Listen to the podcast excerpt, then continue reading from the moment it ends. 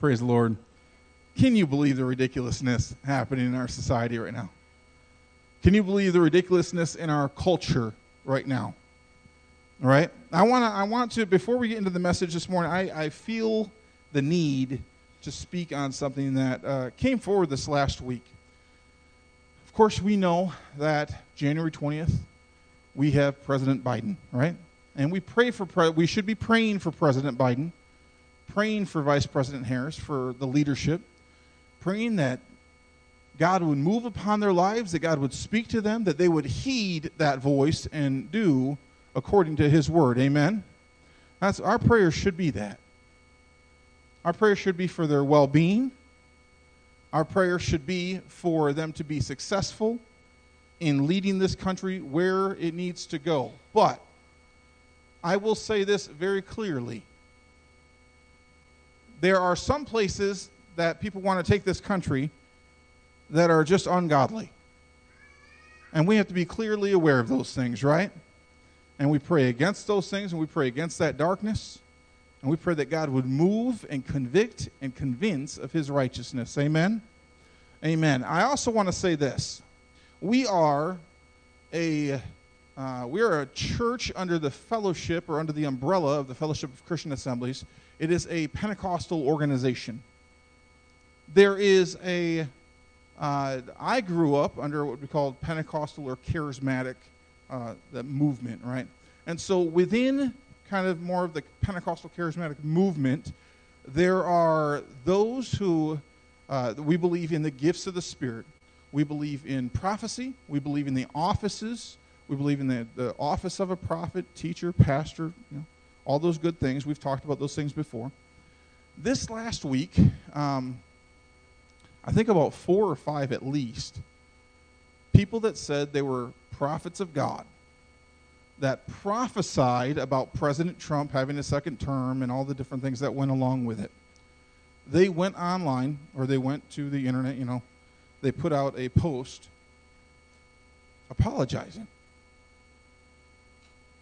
They put out a post basically saying they were wrong. As Christians, we need to be careful and have discernment over who we listen to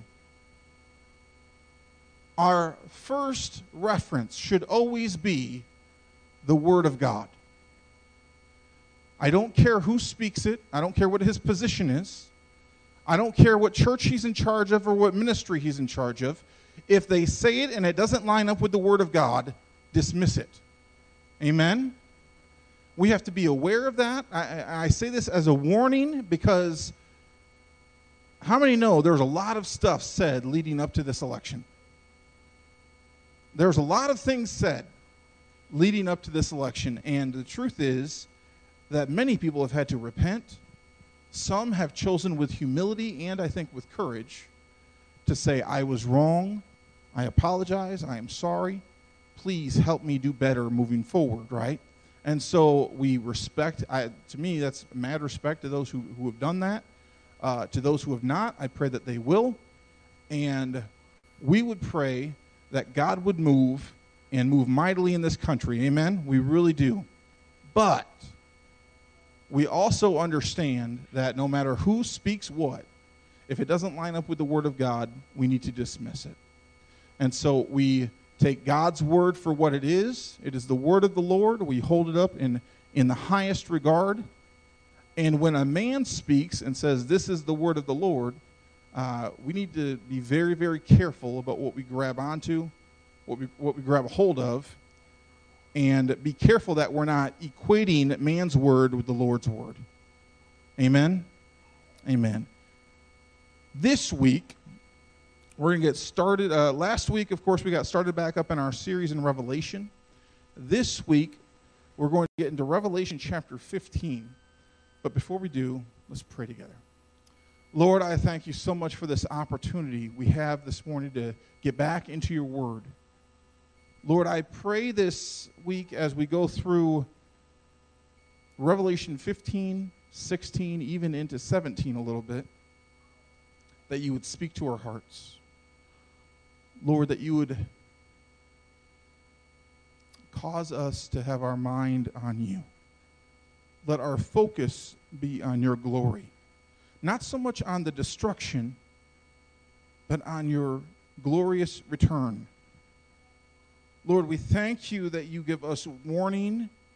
We thank you that you are good and righteous and that you are holy and just.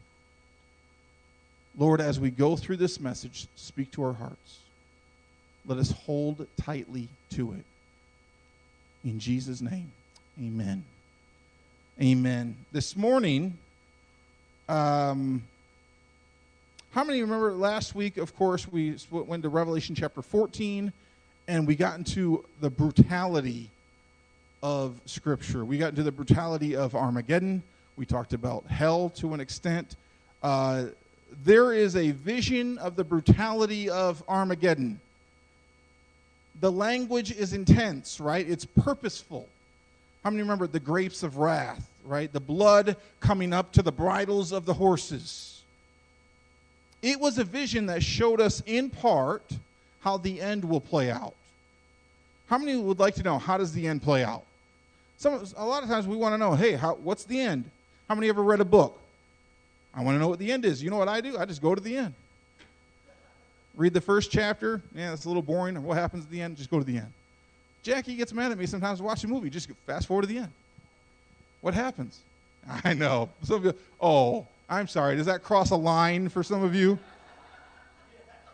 Some sort of moral compass is broken when I just fast forward to the end. anyway. Praise the Lord.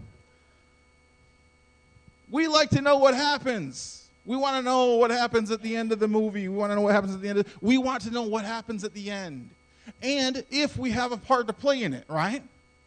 We want to know if we have a part to play in it, what is the end? So today, we step back into the tribulation timeline and we get to see the third set of judgments on the earth. Now, the first set of judgments were called the seal judgments. How many remember those? It was quite a while ago, Gary. So it might, might take some uh, uh, remembering of what the, that is. Uh, the second set of judgments, Bobby, what were those called? Ooh. Anybody remember the second set of judgments? Are called the trumpet judgments. Good job, Bobby. Very good.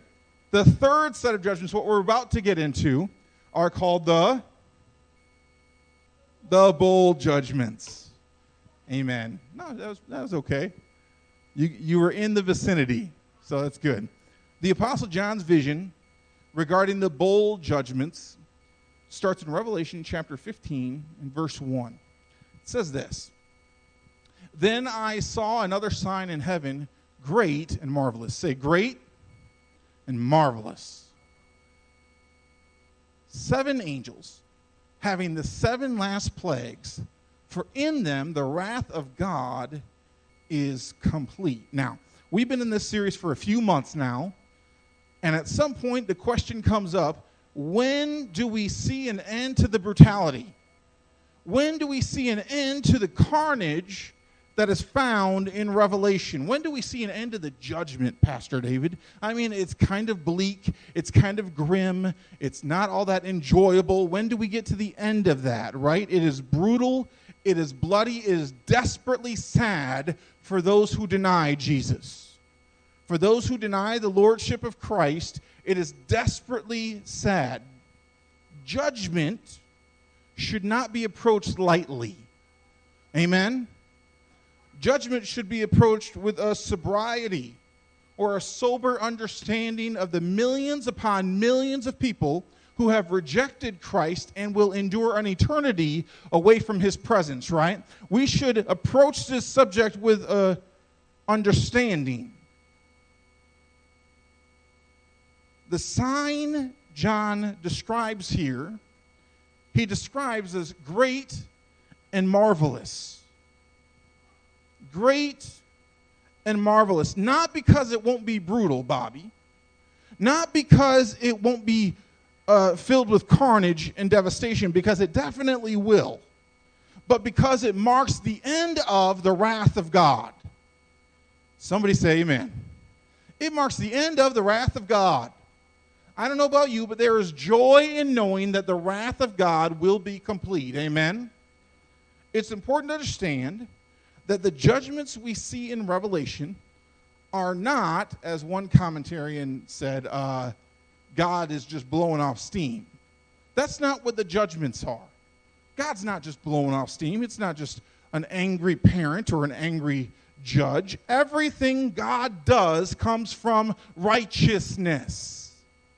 Everything God does comes from righteousness. There is a purpose and an aim to the judgment. Revelation chapter uh, 15, verse 2 through 4 says this. And I saw something like this, like a sea of glass mingled with fire. And those who have the victory over the beast, over his image and over his mark, and over the number of his name, standing on the sea of glass, having harps of God. They sing the song of Moses, the servant of God, and the song of the Lamb, saying, Great and marvelous are your works, Lord God Almighty.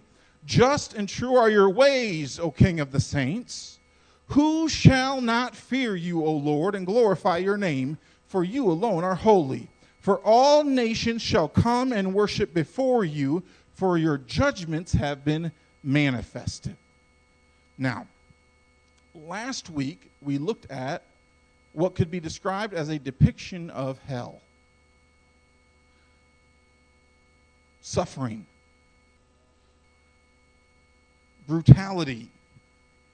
This week, we encounter a different depiction, Mike. We encounter a depiction of heaven and of worshiping. Now, John can only describe, the Apostle John, the writer of Revelation, John the Revelator, he can only describe in part what he sees. But what he can see for sure are those who died because of their allegiance to Christ over the beast.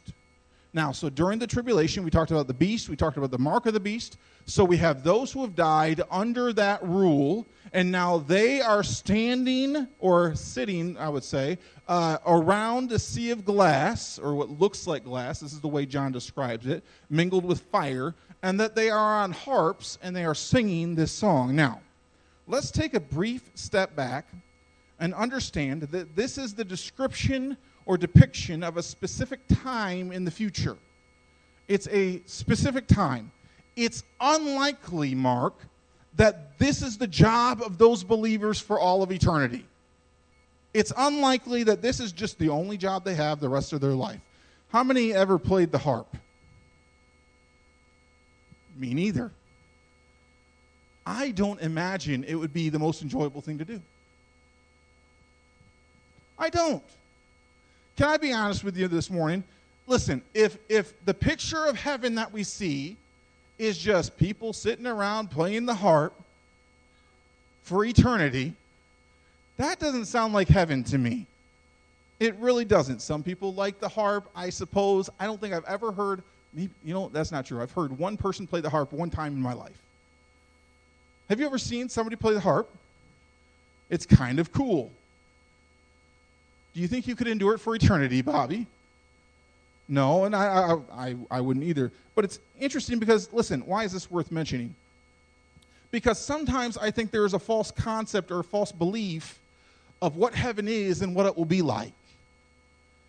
How many ever seen uh, the picture of a, a, a, a movie or a TV show and somebody dies and all of a sudden they gain angel wings and they fly up to heaven and they're given a harp and they sit on the clouds and they I don't know what they're playing. I'm sure it's something. But I got to be honest, it doesn't seem like heaven to me. And I, and I don't want to get bogged down in the weeds or, or you know, about what heaven is actually going to be like. Because in reality, we won't know the fullness of it until we're there. Amen? How many going to be there with me? I hope you all raise your hands. That would be. We don't. We won't know the fullness of it until we get there. I can imagine it, it would be kind of funny to get to heaven, and let's see, uh, Mark, you're older than me, so you know, there's a good chance you'll probably be there before I am. Just kind of how it goes, right? Uh, it'd be kind of funny to go up there and be like, Mark's just up there, just rocking on the harp, right? Just rocking. He's like, man, Pastor David, you're wrong. This is what it's all about, right? Who knows? Listen, I believe that of what we can understand right now, heaven will be a place of intimacy with God, a place of joyfulness in our hearts. Amen. And as we get further into Revelation, we're going to see more of a description of what heaven is going to look like. We're going to see more of a description of what the kingdom is going to look like. For now, we're going to step away from looking at heaven and we're going to look back at the tribulations. The last set of judgments known as the bowl judgments. Say bowl judgments. Revelation chapter 15, verse 5 says this After these things I looked, and behold, the temple of the tabernacle of the testimony in heaven was opened. And out of the temple came the seven angels having the seven plagues, clothed in pure, bright linen, and having their chests girded with golden bands. Then one of the four living creatures gave to the seven angels seven golden bowls full of the wrath of God who lives forever and ever. This is where we understand the bowl judgments. Who lives forever and ever. The temple was filled with smoke from the glory of God and from his power. And no one was able to enter the temple till the seven plagues of the seven angels were completed. Now, there was some commentary that read into the, the glory of God filled the temple, uh, his presence filled the temple, so that nobody could enter the temple, so that nothing could be taken away from the wrath of God.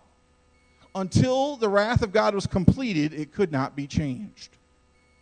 What happens next is much like what we've seen before in the first set of judgments and in the last set of judgments.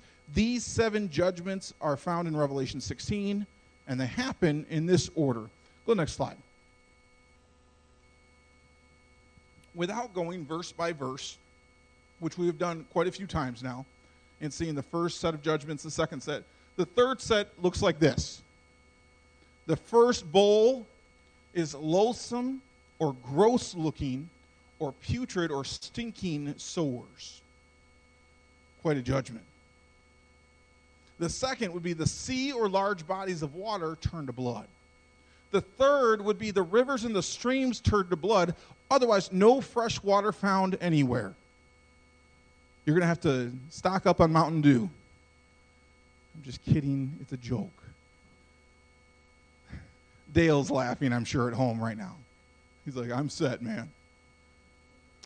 Four, this is rough. The sun will scorch men and burn them with fire. Now, understand that when the Bible says men, he's referring to mankind.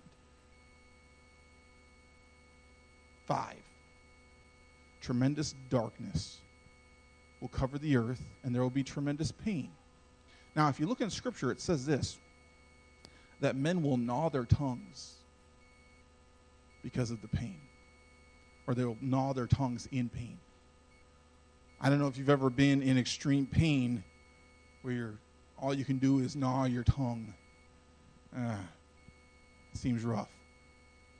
Six, the Euphrates River, say the Euphrates. The Euphrates River, this is, this is now a location. We have a, a geographical location. The Euphrates River will be dried up to make way for soldiers to meet at Armageddon. Verse 16 says this And they gathered them together. This is 16 of chapter 16. So we're at the end of chapter 16, and it says, And they gathered them together to the place called in Hebrew Armageddon. Now, where do we get the word Armageddon? The word Armageddon, uh, many theologians, pastors, teachers have told us very easily that there's the word Megiddo, the Megiddo Valley, and that the Hebrew word for it is Armageddon. So you can see the Megiddo right in there in that word. But I wanted to give you a, an understanding of this beyond my capability. You see, I was in Israel, well, now it would have been two years ago, or almost two years ago. Oh, it would November be two years, but I was in Israel in 2019, and we were at the Megiddo Valley. If you've been to Israel and you've been there, you know exactly what I'm talking about. It is an astoundingly beautiful place. I mean, really something to behold. And so this morning, I wanted to give you an in depth understanding of the Megiddo Valley. I wanted to give you an in depth understanding of how beautiful it is and where it is and what it means. And so I have a video for you today, and it is uh, made by a Bible teacher who lives right on the edge of Megiddo. His name is Amir Tsarfati. This video is about 10, 11 minutes long, but it is absolutely, it's beautifully made and it's absolutely worth it. So, Mike, uh, go ahead and push play.